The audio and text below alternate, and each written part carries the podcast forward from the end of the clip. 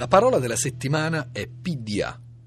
Se andate a cercare PDA in Wikipedia troverete una lunga voce di disambiguazione, ma vi dico subito che PDA qui non sta né per il nobile e storico partito d'azione né per il meno nobile e meno storico partito dell'amore, quello dell'onorevole Ilona Staller, più nota col nome d'arte di Cicciolina.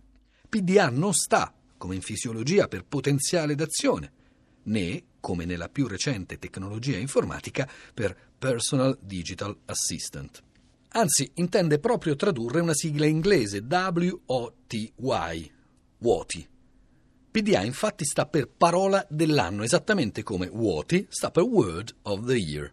Racconta il Time, il settimanale che dal 1927 elegge la persona dell'anno, che nel 1945 c'era già stato un lettore che aveva proposto di scegliere anche la parola più importante dell'anno e per quell'anno, l'anno di Hiroshima e di Nagasaki, certo non c'era dubbio, la parola era atomic.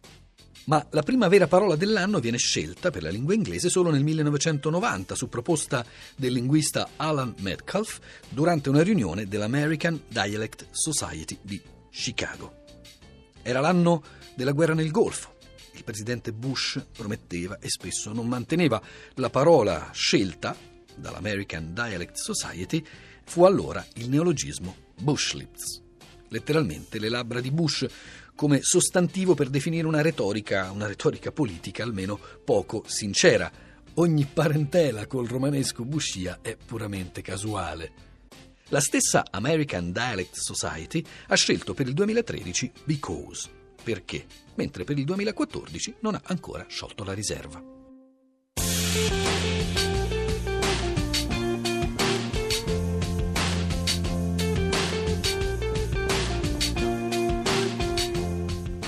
Nel frattempo, però, anche limitandosi al solo inglese, le parole dell'anno si sono moltiplicate, sono diventate numerose, possiamo dire, quasi quanto le federazioni che nel pugilato assegnano il titolo mondiale.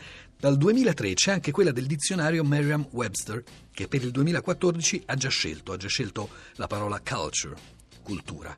E poi dal 2004 c'è anche la Oxford University Press, la cui scelta è caduta quest'anno su vape, intesa come sostantivo, la sigaretta elettronica, ma anche come verbo, l'atto di inalare dalla sigaretta elettronica. In italiano abbiamo il neologismo svapare.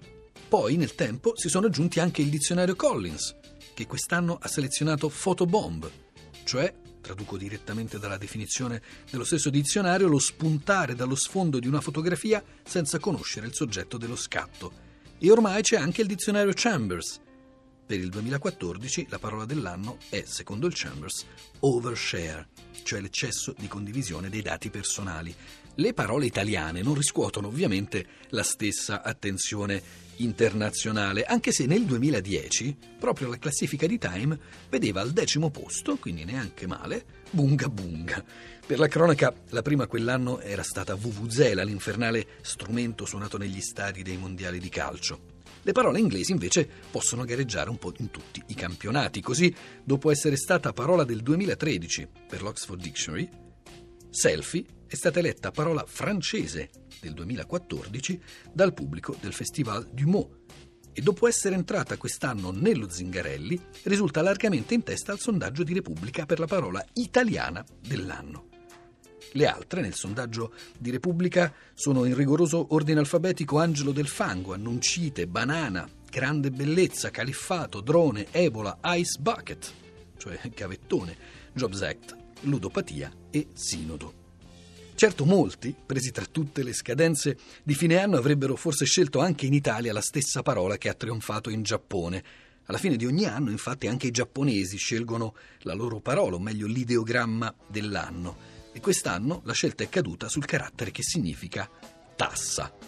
Da noi, sigla per sigla, assonanza per assonanza, la PDA avrebbe potuto essere Tasi. Tasi e paga, come si direbbe in Veneto.